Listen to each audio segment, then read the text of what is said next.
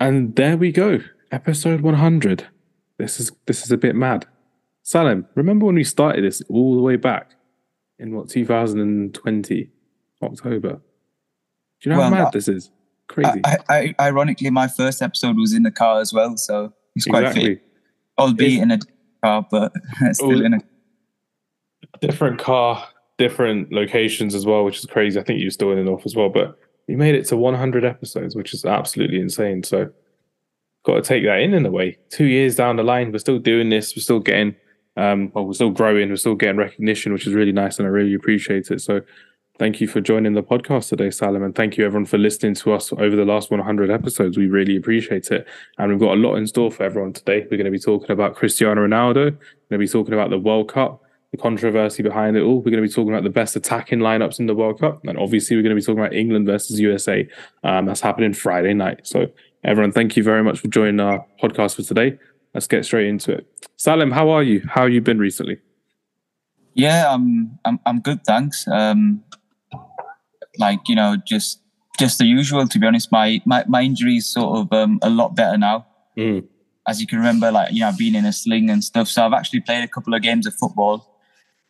I, I I'm not like I wouldn't say I'm like 100 percent there yet. I'm still building up my match fitness. It is a bit weird, like not playing after a long time, like and everyone else has been playing. You lose like a lot of sharpness. You Yeah. know, six out. Uh, I've been going gym too. Um, I've been having like minimal pain. Um, I'm mainly getting pain when I'm training sort of chest, but that was expected. You know, at least till the end of this year. But yeah, generally it's it's really good to be back playing football, back going to the gym. Um, I obviously need to put a bit more fitness work in to get my levels back up. But no, I'm I'm happy. I'm happy. I've, I've you know changed my diet and yeah, it's not been that bad. You know, like it's it's been nice to have a bit of a rest. You know, albeit a longer rest than I would have liked. Because obviously, even like when I'm fasting, you know, like I still play football anyway. So Mm-hmm. this like it was a forced break, but it, it was a break in, at the end of the day, and I just needed to just do my best to try and get my levels back up and you know exceed where I was before. That's that's the main aim, if anything. Definitely. No, it's really good to hear. And unfortunately, with me, I've been injured as well. So I think it was the last time I played football. And the day or two afterwards, I felt it. My heel, when I'm literally standing, it hurts really. it hurts a lot to put weight on, basically. So I'm really upset with how that's kind of happened. My right heel. So when I'm doing my practicals at university, when I'm doing my coaching, etc., etc., the pain is kind of there. So once your injury is recovering, I've got a new injury to kind of deal with. It's really annoying, but it's just the consistency of always playing football, which is the case as well. Um, how you found the World Cup so far? Have you been able to watch many of the games? Who's been the standout player for you so far, Salim? Spain literally Yeah. just thrashed Costa Rica Yeah. seven 0 Insane. I have I have been watching games. Obviously, I watched the England game. Uh, Jude Bellingham, somebody that I've been talking about for a while, and you know, just 19 years of age, and you know, on the biggest stage there is, is you know, proving that he's a world class talent. I've been watching bits of other games. Like we were in the office yesterday, and a couple of us were watching the end of that Argentina game. Um, I've been following pretty much every game. Uh, I've been trying to watch bits wherever I can, and obviously catching up with highlights wherever I can. But yeah, you know, it's it's been it's been a really good World Cup so far. There's been some shocks. You know, we're only a couple of days in, but you know, we've got four games a day, and it's something that I love. You know, from literally the second you wake up, ten o'clock the first game, nine nine nine o'clock you've got your lineups ready, and you know, you, you, it's it's all pretty much good to go. So yeah, I'm enjoying it. Al- Albeit, you know, I, I wasn't happy with there being a Winter World Cup. You know, it, it's here now, and we just have to embrace it. Definitely. Um, good way of putting it as well. Literally just embracing the World Cup being in winter. A lot of people complain about certain situations. I couldn't care less about what people are complaining about. Honestly, there are things that have happened in previous World Cup tournaments where they've been hosted that no one shines a light on. But being in Qatar, I feel like lots of people love to just hate on it for it being a Muslim country. And we, we see how it is really because you could have gone all in on Russia. No one did. Could have gone all in on Brazil and South Africa for everything that happened in their countries respectively as well there's more migrant workers that died in Brazil than they did actually in Qatar, but people don't actually want to speak up about that. And obviously, no one really spoke about the apartheid in South Africa when we were talking about um, diversity and, and cultural differences as well. But again, people want to choose their agendas and let them do that. For me personally, as well, I don't even watch like the intros and the outros of the build up to games anymore. I'll just switch TV off, put the game on when the game's on, and then just switch off at halftime, go and do something else, and then when full time happens, I'll just switch off again. Because it's really annoying seeing a lot of these pundits, a lot of these so-called ex-players who believe that they can take the moral high ground on a country where they're invited to actually work in and actually taking the money from um, actually reporting on this as well, and it's taxpayers' money for some people in the BBC as well. So it's embarrassing to really see. It's quite worrying to see how they're doing it, and it's really upsetting how every single game there's always something that they have to mention um, instead of just mentioning the football. You want to enjoy the football, so that's why I'm like, just don't watch the build-ups and don't carry on with it as well. But like you said, I watched England as well. Did a little watch along for the England game. I quite enjoyed it. Uh, England were playing fantastic football as well. It was a really good starting lineup that we had. And there's that worry of Harry Kane being injured as well for the USA game. Obviously, we're going to talk about the USA game Friday night. Literally, going to be prime time entertainment watching uh, watching the USA versus England. What's your first thoughts on the England game, Salim, and how well England did um, against Iran? I mean, first thing I wanted to just uh, go back to like you were saying players that stood out for me. Um, mm. I don't want to pitching back and forth, but you know, the World Cup's always a time where like certain players, like you know, you forget about them. They just come out from come out of the blue. Like Enner Valencia the other day, you know I mean? Like somebody that he was at West Ham and, you know, everyone's pretty much like forgotten about him since. And, you know, he's come out of the blue. Another sort of honourable mention, couple of mentions I've got from the World Cup so far is the um, Japan fans, actually. They, they've been cleaning up, you know, the stadiums even when it was even their mess. And it so was respectful. Yeah, that, that was something that really, you know, stood out to me. And and I, I thought that was a great gesture uh, from the fans. I mean, that's that's just how they are, and that was it's really nice of them. That, but yeah, back back to England. You know, it was a good performance. Um, I feel like the changes should have just been made. You know, once the game was sort of, it looked like it was wrapped up. Yeah. Like by taking like Kane and them off, especially it being just the first game. I'm looking forward to the game against the States. You know, I remember the game with Rob Green. You know, letting the ball slip. 2010 um, Saturday night, crazy. I think that was the second game, second day of the tournament as well, which is insane. And you're looking at it thinking, could it be another mishap? I don't think Jordan Pickford will have another mishap. Fingers hmm. crossed he doesn't. But I'm looking forward to seeing how this USA side do against us. Uh, George Weah, Timothy Weah, yeah, George Weah's son, Timothy Timothy Weah, ended up scoring a fantastic, nice little finish against Wales as well. Pulisic, as we know, Gio Reyna coming back into the side. Maybe we'll have to see Yunus Musah again, former England youth player playing for the USA. So you outed uh, Yunus Musah. Yeah, literally, I, I, was someone who watched him since when he was at Valencia, and I thought he'd be a really good player to watch in the future. He chose the USA, so it goes to show how well he's done and fair play to Yunus Musah. But how would you set up this England side if Harry Kane is injured, Salim? Would you go for Callum Wilson or would you go for Marcus Rashford as a number nine, or even even playing a false nine, maybe Phil Foden in the false nine position? How would you set up? I wouldn't. I wouldn't play a false nine. Um, I'd take Mason. I'd take Mason Mount of the team firstly. Um, Not good enough for you. No, I, I just, I don't know. I just, I just feel like he, I, I can't see what like he brings at the moment. Mm. Like you know, I know he's a quality player and stuff, but I just, I just don't see what extra he brings to that team. I rather like a Foden or even a Grealish play instead. Um, and yeah, in terms of you know, for me, I'm not too fussed whether it was whether it's Rashford or Wilson. I mean, uh, uh, do we have any other strikers there, or is it is that is it just them? It's just those two.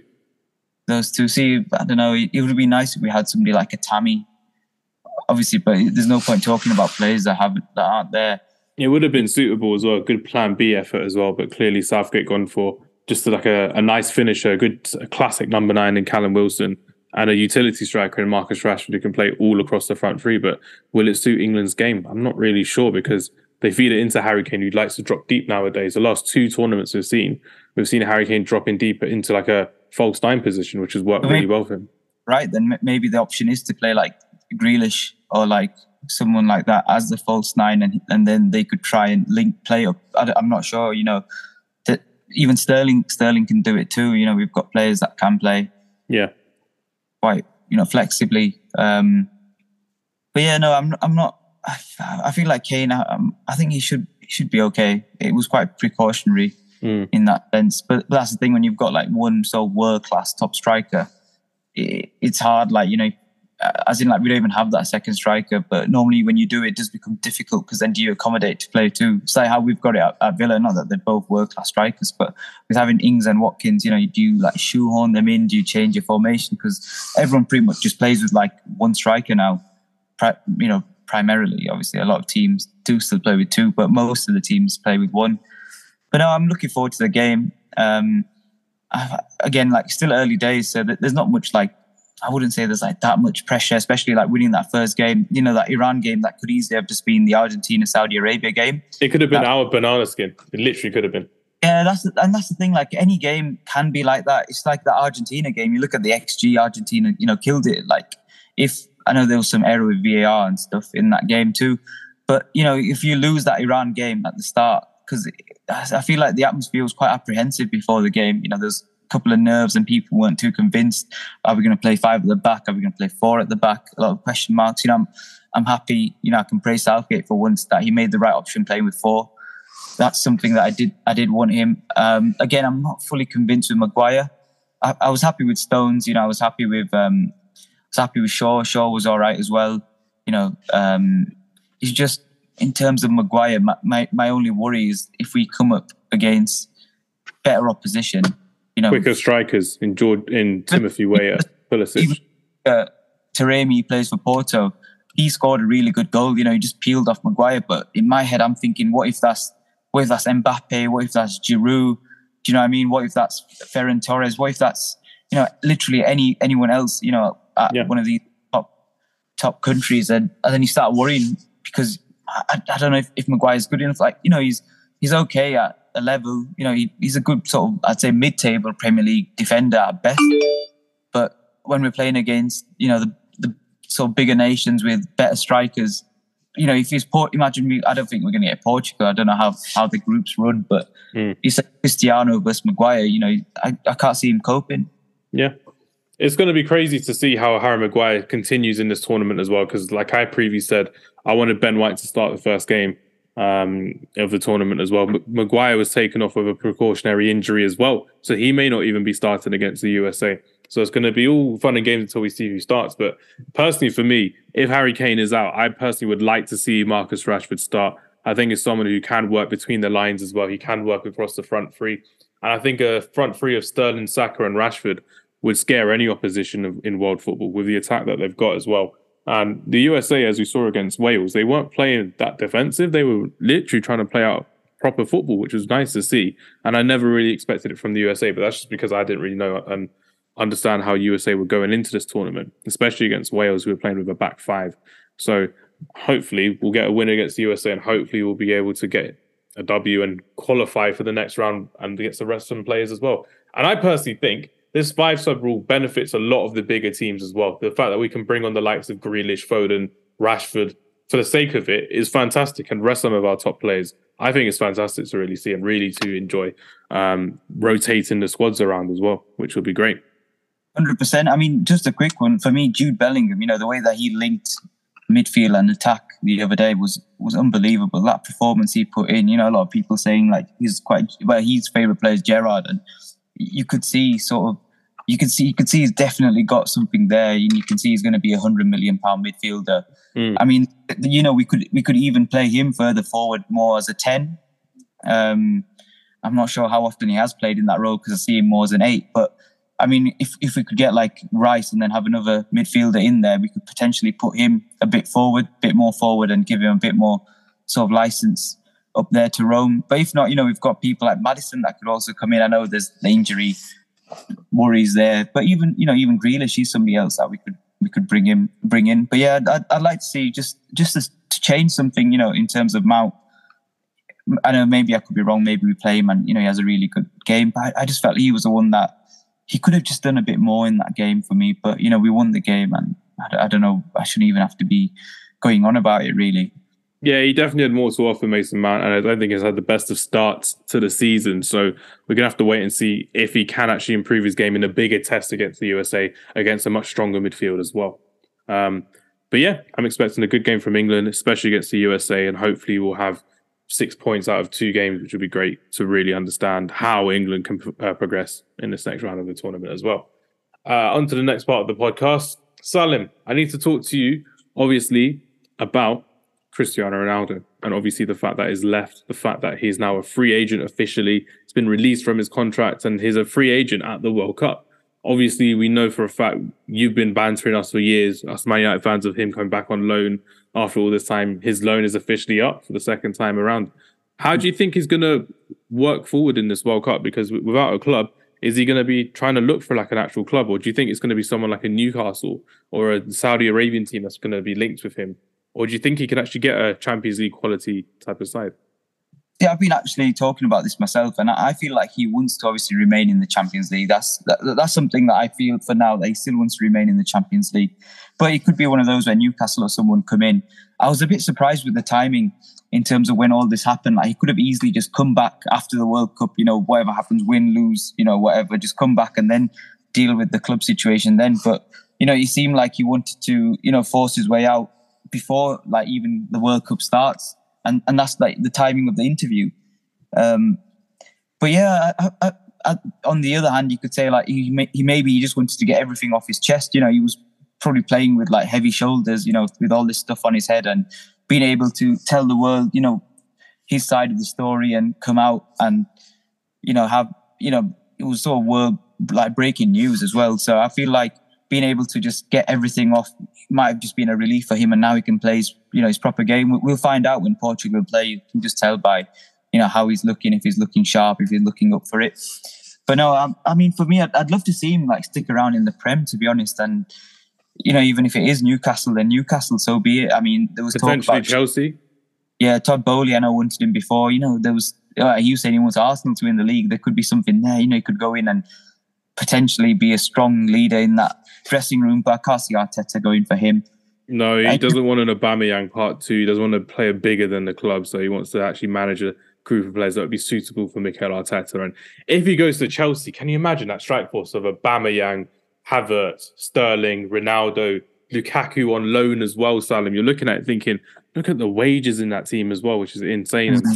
If Todd Boehly obviously gets Chelsea to get Cristiano Ronaldo, which he most likely could, obviously that was a big disagreement allegedly with between Thomas Tuchel and yeah. Todd Boehly. That could easily be like a situation where you're thinking, he could be moving to London, Cristiano Ronaldo. I don't want it to happen, but if it happens, it happens, and there's nothing we can do about it now um, because there's, a free no. agent. I'd, I'd, I'll be honest. I'd, I'd love to see him stay in the Prem um, and play for somebody else in the Prem. I'd, I'd love to see that, especially for like a season or two. It'd be quite good. Mm. If not, then you know it's, it's probably going to be. I think Sporting Sporting's one that's mentioned quite often, obvious reasons. And then if not, I, I still don't think he's in that that period of his career where he can just where he should just go off to the Middle East, China, the States, that kind of thing. I feel like he's still got at least two more seasons in Europe that he can drop. You know, like last season, you look at his numbers for Man United in a bad team, and you know what was it, 18 Premier League goals was it? With two different managers as well in the Premier League. Yeah, and obviously with sort of and and everyone knew how Man United were last year, so you know you can't can't fault him um, on that. So I, you know, I'd, I'd, like to see him stay. Maybe somebody comes in for him. Um, you know, it'd, it'd, be you know interesting. Chelsea were to come in, but you know, like a Newcastle.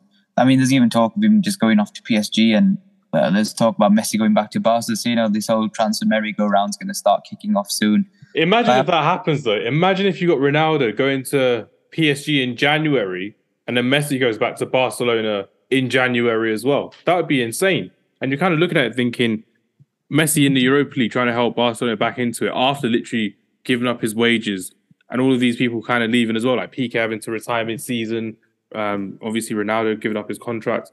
Things are crazy right now in football, and it's really worrying to see. But I I would really like to see Ronaldo in the Champions League. We've always seen Ronaldo in the Champions League. We kind of need to expect to see him kind of score more goals to get him to be the greatest Champions League scorer of all time before Haaland breaks it in 10 years' time. That's how I predict it, Salah. Now, next topic. Who's got the best attack in the World Cup? Because I watched France yesterday, and when you're looking at that attack, even without Benzema and without Nkunku, you've got Olivier Giroud, who's now the joint top scorer in France national team history. You've got Kylian Mbappe, who for some reason everyone on in the media was like, "Oh yeah, he's the best player in the world right now." I'm like, "Is he?" Bell, uh, Ballon d'Or went to Benzema recently, and Sadio Mane was second. Maybe it's because they're both injured and they're not at the World Cup. That Kylian I'm, Mbappe I'm, I'm glad for Mane actually. You know how, how hard he, he did to get to um to get to the World Cup, and now you know he's sort of injured. Mm. I agree. Like literally, of all the injuries that I saw, Mane was the one that I was most obsessed about the most. And you're looking at it thinking he's done so much to get Senegal to be the African uh, Cup of Nations champions. He did so well with his Liverpool side. He did so well with his Bayern Munich side, and now he fully can't get into this African. No, he, he got this African Senegalese team into the World Cup, but he couldn't play because of his injury, which is really sad um, to really see. So I know we've seen some upsets with some of these big teams, Germany, Argentina, respectively. But from looking at it, Salam, as well, who do you think's got the best attack in the World Cup, the best attacking trio? And we're yet to see Brazil, we're yet to see Portugal, we're yet to see Uruguay. We're going to see the Belgium game in a bit as well at the time of recording. So we have to kind of go through team by team. And what I'll do to make it easier for you is I'll make it easier just by naming the teams and just we'll go through it a minute or two each of them. England, let's go for England first. Quite easy, straightforward. Kane, Sterling, Saka. Out of yeah, we'll we'll do it in grades. So A to E. Yeah, A to E, A to F.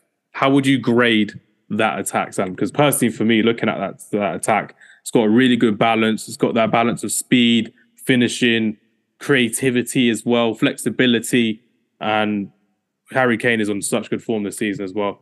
I would give that rating for that attack a B. What would you say, Salah? I'd, I'd give it an A to be honest, because I kind of I, I, think how how could you improve that attack? You know, I like think, question marks on Sterling, but you know he's still a top class. You know, attacker in terms of like hundred goals he's got in the Prem. As an mm. example, you know he's one of our leading scorers in the Euros as well. So you know he's got he's got a bit of everything that that that front three. And you know you look at Saka, you know how how far he's come, and if you think about the racial abuse and pressure he was under after that Euros, talk, how he's bounced back, that level of resilience. You know he's, he's still a young lad and he's playing.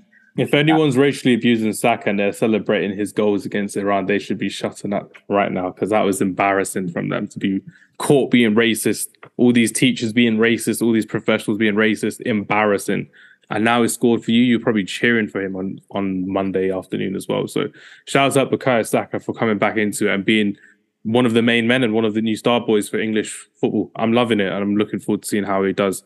Um, but yeah, you go for an A, I'd go for a B uh, for Bukayo Saka. Next one, we'll go for France. So France, you've got Antoine Griezmann, you've got Olivier Giroud, you've got Ousmane Dembele, and you've got Kylian Mbappe. Actually, we'll make it three on three to make it easier. We'll take out Griezmann. So Giroud, Mbappe, Dembele. You go first for this one. See, controversial, but I give it a B. I think if that's got Benzema, it's an A. Yeah. I just feel like has got a little bit more over Giroud, even though Giroud's equal Henry's record. What is it, 51 goals? And I feel like, you know, Giroud, he's won everything besides the Euros. Uh, you know, club and internationally, he's won everything. And I, I think sometimes he doesn't get all the credit that he deserves. But, you know, he's I still I rate him really highly, but I just feel like Benzema's just got that little bit more about him, and that's and that's what makes it. But then you know you've got Mbappe and you've got Dembele, so it's it's a tough one. I, I need to give it an A, but I'm, I'm just going to give it a B purely just for the injury to Benzema. I think with Mbappe as well, the fact that he's no longer the main striker, like we see him at PSG, is not the focal point he's playing off the players that are focal points, Olivier Giroud and Antoine Griezmann. He's got that freedom on the wing to express himself, to take on a player, um, to create new opportunities. And that's what he did yesterday against Australia. And Ousmane yeah. Dembele on the other side as well. You're looking at it thinking like this guy, he can just do it with his eyes closed. He can do it with both feet. He's ambidextrous. And we're looking forward to seeing how these two actually go forward in the future, Dembele and Mbappe. And especially Kingsley Coman coming off the bench yesterday. It shows their strength and depth of what they have. I would go for an A. I think obviously world champions Mbappe's won it, Giroud's won it as well. You're looking at it that Giroud, even though like you said, he's fiercely underrated, 36 years old, 51 goals in the French national side as well. People forget he kind of became a big player when he moved to Arsenal around 24, 25. So it wasn't like he was it wasn't like he was even a youngster. He literally came into it mid or just after the the youth of his career and he turned up properly for France as well. So I'd go for A with, with France's attack. Now I'm going to throw you a curveball with Netherlands. So you're looking at someone like Memphis Depay, Steven Bergwijn, uh, Vincent Janssen as well, Cody Gakpo. They've got. Yeah. Oh, we'll take out Janssen, put Cody Gakpo in there as well. Personally, for me, I'm going for a C on this one as well. I think they're very good attackers. Memphis Depay is probably one of the better ones that I've seen. But in this Louis van Gaal system, I wasn't really convinced with them against Senegal in that 2 0 win. I know they got two goals in the last couple of minutes. Cody Gakpo scored a fantastic header, right? Mm. He rose so well in that, which was great. And I'm really happy, obviously, wearing my Netherlands jumper right here as well. But I'm happy to give them a C in, in this team as well, in this little thing. I think there's uh, going to be a lot of people saying Netherlands can get better. I think their strength is in their midfield and in their defense, personally. What about you, Simon? Yeah, I mean, uh, like the thing is now looking back at France, I feel like they're more of an A. But mm. moving on to Holland, like you said, I, have I've been quite impressed with Gakpo. I've not watched much of him to be honest, but I'm quite impressed. You've got a Depay, another player that quality player, but he's been sort of pushed aside. You know, he was pushed aside by Barca quite a bit, especially with like Lewandowski and these guys coming in. But Man yeah, United may look to buy him as well. They may yeah, get him mean, from Barcelona think, if they want to bring Messi, and they may have to get rid of some players.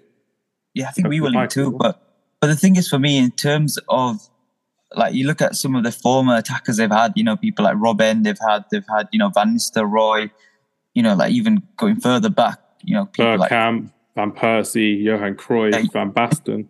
You look at the level, you look at that that sort of level of play. I know you kind of think.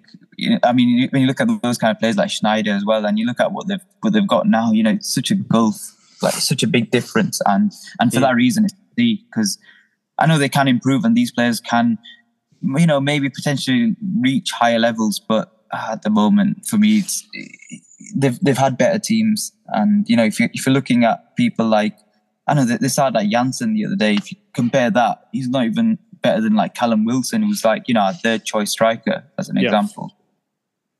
Yeah, it's worrying to see how van Gaal is so optimistic about his team, saying oh, this team in 2014 was good to get to third place, but this team that we got in 2022 is even better. So we're going to win it.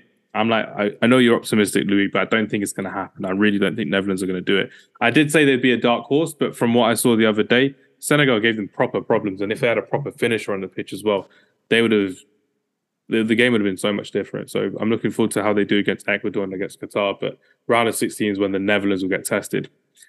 Argentina, Lionel Messi, Lautaro Martinez, and Angel Di Maria. I would, if they won against Saudi Arabia, I would have given them an A, but they just can't stay on side, Salim. It's really worrying. You're looking at that. Three offside goals. Obviously, there's that VAR incident as well. Lionel Messi scoring a penalty. But even in the second half, when they were 1 1 or 2 1, they weren't really threatening. There's a couple of crosses that went wayward. Messi had a header saved by the keeper, fantastically saved from the keeper as well. Um, I'm really looking forward to seeing what your thoughts are on this one. I'm going to go with, and this is just me. I'm going for a B. Honestly, I think they. I think on paper it's an A, but looking at it from what we saw against Saudi Arabia, it's a B. Yeah, I'm. I'm going to agree. For, for me, it's a B as well. Um, I, think there was a VAR incident. Obviously, one of the goals that should have counted, but it didn't count. You know, mm. controversial mm. there. As a Messi and Lautaro, you know, quality players. I don't know about Di Maria though. In that, in a front three, you know, I'd much rather like a Dybala or somebody like that, and that could potentially push it up to the A. I know he's not fit at the moment, hmm. but yeah, you know, again, um, it's you know, it's a long tournament. Well, it's not a long tournament in that sense, but there's still a long way to go in the tournament. You know, it's only the first game. A lot of people are saying, you know, it's finished for Argentina, but Spain lost their first game and they still went on to win the World Cup. So you can't just say, "Oh, it's finished for them," and you know, like Spain, like this year, Spain won seven 0 so they're definitely going to win it or something like that. But it just shows that anything can happen in football. You know, a team like Saudi Arabia, I don't even know where they're ranked. Was it like 90th or something or 50th? I can't remember how far down it was. But no, it's still the first game. Um, I feel like Argentina, you know, they they will have to, you know, improve. Like them themselves and Barcelona were looked at, not Barcelona, sorry, Argentina and Brazil were looked at as favourites for this tournament.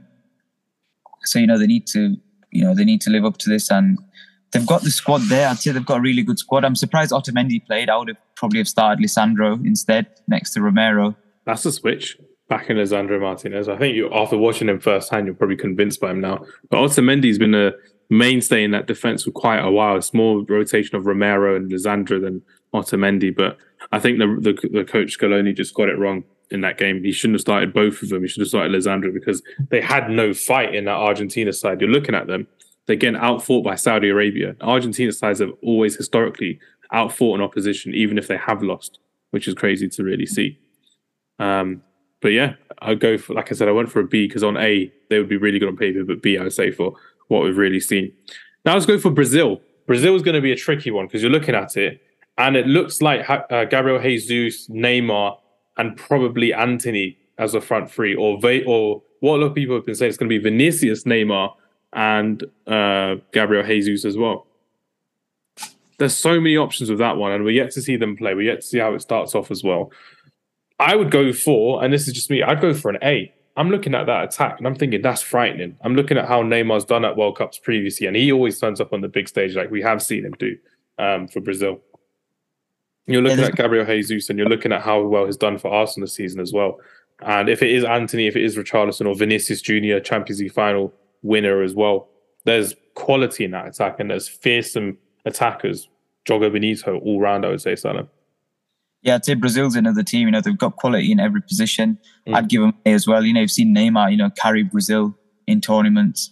And was it for 2014? And then when he got injured, you know, it sort of fell apart for them. You know, he had the whole nation on his shoulders.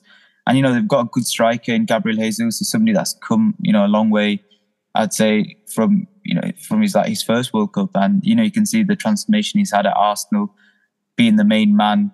There was a conversation I, remember hearing about the Brazil manager asking him, like, you know, are you a striker or are you are you a winger, basically? And he, he responded saying, you know, I'll, I'll play wherever you want. But now, you know, he's cemented himself as a centre forward and he should carry on in that way. You know, I, I see him personally as a centre forward, not not really as a winger, and I feel like that's that's where he does his best work. You know, he's not even just all about the goals. Even when the, he's not scoring goals, he's still you know offering a lot to the team, and and I think that's something that has really helped Arsenal. Being somebody that's you know been there and won it, and he's such he's got that professionalism, especially like in the dressing room as well. I mm. think there was about Man City insiders not happy with the sale of you know Jesus and Zinchenko to a Premier League rival, which could you know in the long run even cost City a title. Yeah. You're looking at how Arsenal are top of the Premier League in the international break that we're at now as well. Gabriel Jesus is a big part of it because of his professionalism, because of his work rate. You're seeing it on the pitch every single game. I'm looking forward to seeing uh, Brazil on Friday night, see how they play, see who if he does start, if it's him, if it's Richarlison, it's going to be long to see. Um, who, yeah. a couple of days to see who actually starts. But like you said about Neymar, this is Neymar's tournament to shine, Salim. I think we've spoken about this off off camera as well. It's really looking forward to seeing how Neymar does, and probably like you said as well, is maybe his last ever World Cup. He's got an Olympic gold medal for Brazil. He's got glory at Brazil, but obviously Brazil they've been lacking a World Cup for 20 years now. 2002, the last time um, they've actually won a World Cup. My first World Cup, if I can remember literally the final 2002 Germany Brazil. I'm looking forward to seeing how Neymar does. I'm looking forward to seeing if he can carry on his PSG form, and I'm looking forward to seeing how he does in this group stage because this group stage that they've got should easily be three wins out of three. I'm looking at it, and you're looking at the teams that they've got. Realistically speaking, they should win. And I'm really looking forward to seeing how Neymar does in this attack, and especially if Antony does well from a Man United point of view. I'm always looking out to see how he does. Um, probably the last team I'll probably ask you about this is a bit of a curveball one, but you know their attack is always going to be mentioned. Belgium, talking about tonight as well. Lukaku, Kevin De Bruyne. Um, you're talking about Eden Hazard, Leandro Trossard. What are we thinking, Salim? Yeah, the thing is, I'll give them a B. Um, mm. You know, on if they were all like you know at their best, easy A. You know, potentially even the best attack. But you know, Lukaku and Hazard, I'm not not sure. You know, like there's this talk about you know the Belgian the Belgium like golden generation thing you know being over. Like if you look at the ages now, Hazard, De Bruyne, Lukaku, they're all getting on. You know they had such a squad, especially when they had like Vincent Kompany, Alderweireld, and Vertonghen as well at the back. You know with a great keeper in Courtois, but the players have aged, and I'm, I'm not sure. Like maybe maybe the last World Cup was the one for that Belgian golden generation to win it. I'm not saying that Hazard's a finished player, Lukaku's a finished player, because a lot of these players sometimes they don't really perform domestically for whatever reason. Like Eden Hazard, I don't even think he's played in like an El Clasico, even mm-hmm. though he's been there for five, six years now. But um, you never know in these tournaments, they, they just turn up these sort of big players, you know, for for their country. So it'd be interesting. It'd be nice. It'd be nice if Hazard and Lukaku both just get you know a real kickstart. They do really well, and that really helps them throughout the remainder of the domestic season after that as well. I agree. You're looking at Lukaku, who's not in the team today. Batshuayi is starting. I think Lukaku's still injured. De Bruyne and Hazard behind him as well. De Bruyne has been one of the best attacking players in world football over the last two, three years, in my opinion. He's been outstanding to watch week in, week out for Manchester City. If anyone's going to be the catalyst, I don't think it's going to be Hazard or Lukaku. I think it's going to be Kevin De Bruyne because he's uh, in that free role behind the striker and next to another floating winger as well in that little pivot up front as well with their 3-4-3 formation that Belgium have as well, Salim. This is all down to Kevin De Bruyne, in my opinion. I think Kevin De Bruyne has to drag this Belgian team forward to glory again because in the 2018 World Cup, World Cup semi final is definitely a team effort. You saw Witsel playing well, Fellaini scoring goals, their defense, Alderweireld, uh, Vertonghen, they were in really good form, probably their peak, in my opinion, um, as well. Because the season afterwards, they got to the Champions League final with Spurs. So that's probably the best versions I've ever seen of Vertonghen and of Alderweireld as well. Eden Hazard, if there's ever a time to come good, it's by starting in the World Cup and actually doing well against Canada, which they're playing tonight, literally later on from this podcast as well. So I'm really looking forward to seeing how it does. But like I said, Kevin De Bruyne is Belgium's main man. He has to show up in this World Cup. He has to drag this team forward. And in my opinion, after uh, Croatia just drew earlier today against Morocco, they have to top the group and they have to kind of take um, this World Cup by storm. That's how I think about Kevin De Bruyne. If he does it week in, week out for City, he has to carry over that form um, on the biggest stage of all, because that's where big players get judged the most. And that's why a lot of people remember Neymar fondly because of what he did in 2014 and in 2018 as well. Um, but yeah, those are the kind of main attacks I wanted to talk about. Are there any other attackers that you're kind of looking forward to watching, Salim? So it may not have to be from any of these teams. It could be Darwin Nunez, for example, some from a, another team. Anyone that kind of catches your eye or has caught your eye so far? I mean, you know, the, the Portuguese attack is one, you know, with players like Ronaldo, Felix, Silva, um, and you know, I've got a few others. Rafael Leao. Ria Rafael Leao as well. But mm. I'm, I'm trying to think, you know, it's and it's just like saying like anyone could like Enner Valencia, you know what I mean? How he came out of the blue that day and scored a couple of good headers. I mean, yeah. kind of just omitted Spain after they won 7 0 against Costa Rica as well. So they had a fantastic attack or as someone that was okay for Man City, and you know he decided to move to Barca, and this could be a tournament where you could you know really prove that he's that elite player, which Man City thought he was, and why they you know signed him in the first place. Hmm. But yeah, you know, this obviously Lewandowski still there. He only had nine touches in the box in the last World Cup, so I think he's already improved on that, albeit missing a penalty. Twelve in the uh, game and missing a penalty, crazy. Yeah, so you know, then you've got Lozano, he's another one. He was good yesterday. Oh. Quite and quite enjoyed watching him. For me personally, Sam, when I'm looking at this attack and I'm looking in some of these teams, um, I'm really looking forward to seeing how when he gets fit, Leroy Sané. I think I said it last week on the podcast. He's someone who I really think should be turning up for Germany in these tournaments. We always expect Thomas Muller to do well because he's done it and has won it um, for Germany, but he clearly didn't do well enough today against um, Japan. But I think it's a really exciting time to be a football fan when you're looking at all of these new attacking young players coming through. You're looking at the key influences as well in some of these attackers, the Hazards, the Neymars, the Mbappes, all influencing the new generation of how people play. And it's a faster, more attractive way of playing football for a lot of these attackers, for these wingers. A lot of them are a lot more versatile as well. So when you're looking at a player, i.e., Leandro Trossard, for example, Salim, you know he can play as a left winger or as a right winger as well. He can do it across both different wings, which is refreshing to really see and to appreciate as well. But as I'm looking at it as well, you're looking at some of these attackers. I still want to see Phil Foden start a game for England. I want to see him as, a, as an attacking midfielder, not as a winger, because just kind of like with Gabriel Jesus, when he's in that Pep roulette system, when he's actually working for Pep Guardiola, he'll play wherever he wants for Pep Guardiola. But when he's in his own element, he's as, as a striker. Same as Phil Foden. For me, he has to play as an attacking midfielder as well. Um, so I'm really looking forward to seeing how it goes. I think there's going to be loads more players that we can watch over the next couple of weeks, and we'll be really appreciating them as well, which will be really nice and lots to look yeah. forward to in this World Cup. There was two other things I was going to mention actually. The one thing being that the um, the the added time situation. I don't know if you've noticed, but it's been amazing. Yeah, to be honest, I'm not against it because like you know, you get added time like five minutes, and you end up only playing two minutes because of the ball being out playing substitution. So it's it has been good in a sense that they have you know played out. I think I think we're actually we're quite bad for it when we played Brighton last game before you know the stop. Um, there was about seven minutes added time, I think, and I think the ball was only in play for like two and a half minutes of that because of Emi and these guys with their time yeah. waste you know, you, you, you obviously love it when your team do it, but you know, at the end of the day, it's not it's not right. Especially when you're chasing a game, you hate it. It's one of the things that you hate the most. So that's that's just one thing that I, I did want to mention. Actually, this is one thing that I think football can learn from rugby. Because le- recently, when I went to watch a rugby game, and I've I've been watching rugby all my life, which is great, as much as I've been watching football. When there's stoppages in play in rugby, they actually stop the clock. They stop the timer. So if there's an injury on the pitch, if there's um, a referee call, if there's a VAR, like a TMS call is what they call it, the review system that they have in rugby, they stop the clock. So instead of it being 11 minutes added on, where it looks a bit silly, they just stop the clock. And then if it stays at six minutes, it stays at six minutes. So basically, when it gets to 45 minutes and the ball's next out of play, that's full time done, as opposed to 93 minutes being added on when there's actually 12 minutes that should have been added on.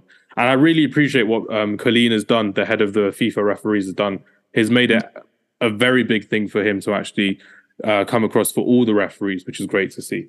And another thing for me as well, and I'm pretty sure you probably picked up on this as well. Um, when you're looking at literally the referees and how they're kind of going about it, there's a lot more consistency in, in the in the calls, except probably the Harry Maguire one when he was getting held compared to the Argentina one as well. Do you think they're having more? I, I think it's just refreshing because we're used to seeing Premier League referees and they're awful in it, Salim. They're a bit bad compared to like these FIFA referees, and you're seeing some of them that are w- working really well to get some of these fouls done, but they're also letting the game kind of carry on. I would say.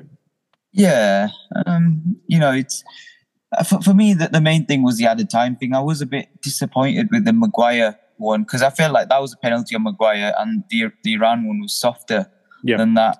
And you know, there wasn't even a, a VAR check, I think, on the Maguire one. So that's it's a bit controversial, like the offside decision as well. Like that's the last thing I want to see is stuff going wrong. You know what I mean? Especially when we've got imagine you've got VAR and you're still getting it wrong, then you know there's something really bad happening if that's the case. I, you can understand, you know, if a referee misses an offside because it's such fine margins, you know, if it's out by like a millimeter or something. I'm saying without VAR, but with mm. VAR, there- there's no excuse whatsoever to miss anything, to be honest.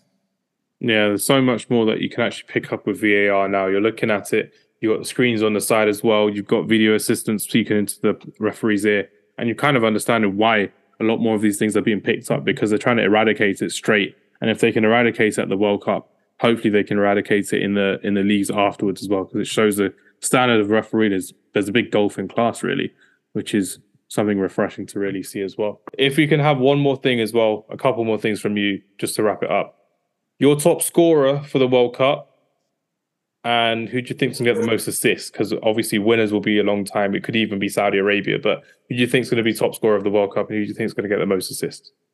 Um, top And golden and golden glove as well. We'll throw a golden glove in there. Best keeper. Ooh. So initially, my golden glove was Emi Martinez. Oh my god. Um, but uh, you know, I'll I'll stick with it. I'll stick with it. Um, even though it's conceded, I'll stick with it. Hmm. Top goal scorer was probably going to be Mbappe, and assist. It was assist, wasn't it? Yeah. Top assist. Saka. Ooh, that's a good shout. Good choice there as well. Uh, top assist, I'm going to go for Kevin De Bruyne. I think he's going to turn up in this World Cup. I think he's going to have a fantastic tournament, and I think he's going to do really well for Belgium until they get knocked out in probably the quarterfinals, I would say. Um, Yeah. Best keeper or Golden Glove keeper, I would say. I would expect, and this is just me, I would expect Unai Simon to keep clean sheets with the Spanish side as well. They really dominate play, and from what we've seen again against Costa Yeah. Rica, I really expect them to have a really good tournament. Spain, they were my dark horses. Them and Netherlands were my dark horses, if you want to say that, for winning the World Cup, not for getting far, for actually winning the World Cup. So Luis Enrique, I think, is a fantastic coach and has got so much potential to grow this young Spanish side forward as well. He got a bit of criticis- criticism for leaving out Thiago and um, Sergio Ramos, but when you're looking at it, it's kind of made the best decision so far as well, which would be great. My top scorer will be, I don't know. It's quite, yeah, I don't, I don't know so far. I did say Lautaro Martinez. I did say I to back Lautaro Martinez, but I think because we're yet to see Brazil, Uruguay, Portugal um, as well, Mm. hard to really see. But you know what? I think I think it is his time. I think it's going to be Mbappe's time to shine in the World Cup. I think it's going to have this time to shine for France. It's going to be the main man. There's no Benzema. There's no Pogba in there as well. So it's not going to have the black magic surrounding him anymore at this World Cup, which will be refreshing to see. I don't think he ever had black magic. He was only against that Man United game for him. So I'm looking forward to seeing how Mbappe does at this tournament. Hopefully, he can get another World Cup for himself as well. But obviously, I want England to win. So I really want to see someone like Harry Kane come back fit, score, turn up in the big games. Because the one thing that Harry Kane has had criticism for in the past is not turning up in the biggest of games. He can turn up in the usual games, do his bread and butter games, but if you're looking at the Euros final, didn't turn up. If you're talking about the World Cup semi final, didn't turn up. I hope this is a tournament to prove me wrong and to prove everyone wrong. Champions League final again didn't turn up in that one. League Cup final didn't turn up in that one. Literally, mm-hmm. I can go on with Harry Kane. This is Harry Kane's chance to shine, in my opinion. I really believe he's going to be the guy to actually turn up and actually go, you know what, this is my tournament. I'm going to take it by the scruff of the neck. I'm the captain of England. I can be, he can actually become, oh yeah, Harry Kane can actually become the world, the, the tongue tied there. Harry Kane can actually become England's all-time greatest goal scorer at this World Cup. And I'm not talking about stat bad by penalties and everything like that. Uh, he can score by doing proper goals and playing proper football because the system he played against Iran, which broke down their 5-2-3 formation, 5-3-2 formation, was fantastic. And it meant that he had to sacrifice himself a bit to move out of position to let others into play, which was great. But he can still get onto goals. He can still lash onto crosses. I'm looking forward to seeing how Harry Kane does. But I think for me, I'll back Harry Kane above Kylian Mbappe because I think Kylian Mbappe, because you chose him, I need to go for someone else. I think Harry Kane will be my top goal scorer um, for the World Cup, which is good. I was just going to say, actually, you know, with Kane, it was such a selfless performance, and um, you can't even like for not scoring the amount he brought to that team. But another thing I was going to mention, you know, we wait four years for a World Cup. Was it four and a half in this case? Mm. Uh, for the World Cup to come around, and you know now it's here, and it's, it's just nice to just enjoy it finally. But you know, enjoy the vibes of it being in winter as well. Doesn't matter yeah. what people are saying, just enjoy it for what it is. I know that's the thing. As much as I'm, I'm not happy with it being in winter, you know, we waited four years for it, and now you know how much life's going to change in the next four years till the next World Cup. But that's just part and parcel of it that's how it is, man, which is a good way to end the podcast. But yeah, everyone, thank you very much for backing us for 100 episodes. We genuinely appreciate everything that you've given us, the, your time, your efforts, your feedback, your social media presence as well It's been really big as well for you sharing us. Um, the award nominations that we got, we're really pleased and really pri- privileged to have that. The connections we've made as well we're honestly just so happy to get this done over 100 episodes and for it to be the first World Cup episode of the of the year, 100 episodes. I think we t- timed that quite well, Salim. We did really well to get that sorted, and obviously it had to be with you. I tried to get the other guys on as a surprise for you, Salim, um, mm. Arif, Raheel, Safian, but didn't happen. But shouts out to them if if you're if you're listening this far. I appreciate everything you've done for us as well, which is great, and hopefully you can move forward. And hopefully at the next World Cup we'll be there in person, actually working professionally that's the aim. That'd be a very good aim, I would say. So in a minute, us at the next World Cup in the USA, even though they're professional, just there as fans, I think we could do it. We'll start. Oh, no, make- I really want to go uh, to the next World Cup as a fan, especially. That, that's you know one of my goals I've got. Even to the next Euros, Euros 2024, Germany, start saving up, Salim. It's going to happen. We're going to be there. Inshallah, it will happen. But no, everyone, thank you very much for listening. We've been Friday Night Counter Attack always from episode one all the way to episode 100. Well, technically, we were Friday, Friday Night Trequartistas for a bit. But then Friday Night Counter Attack came along. Um, looking forward to seeing what we can do next and looking forward to the next week of the World Cup. See you for more watch alongs and live streams, and we'll see you later. Take care and goodbye.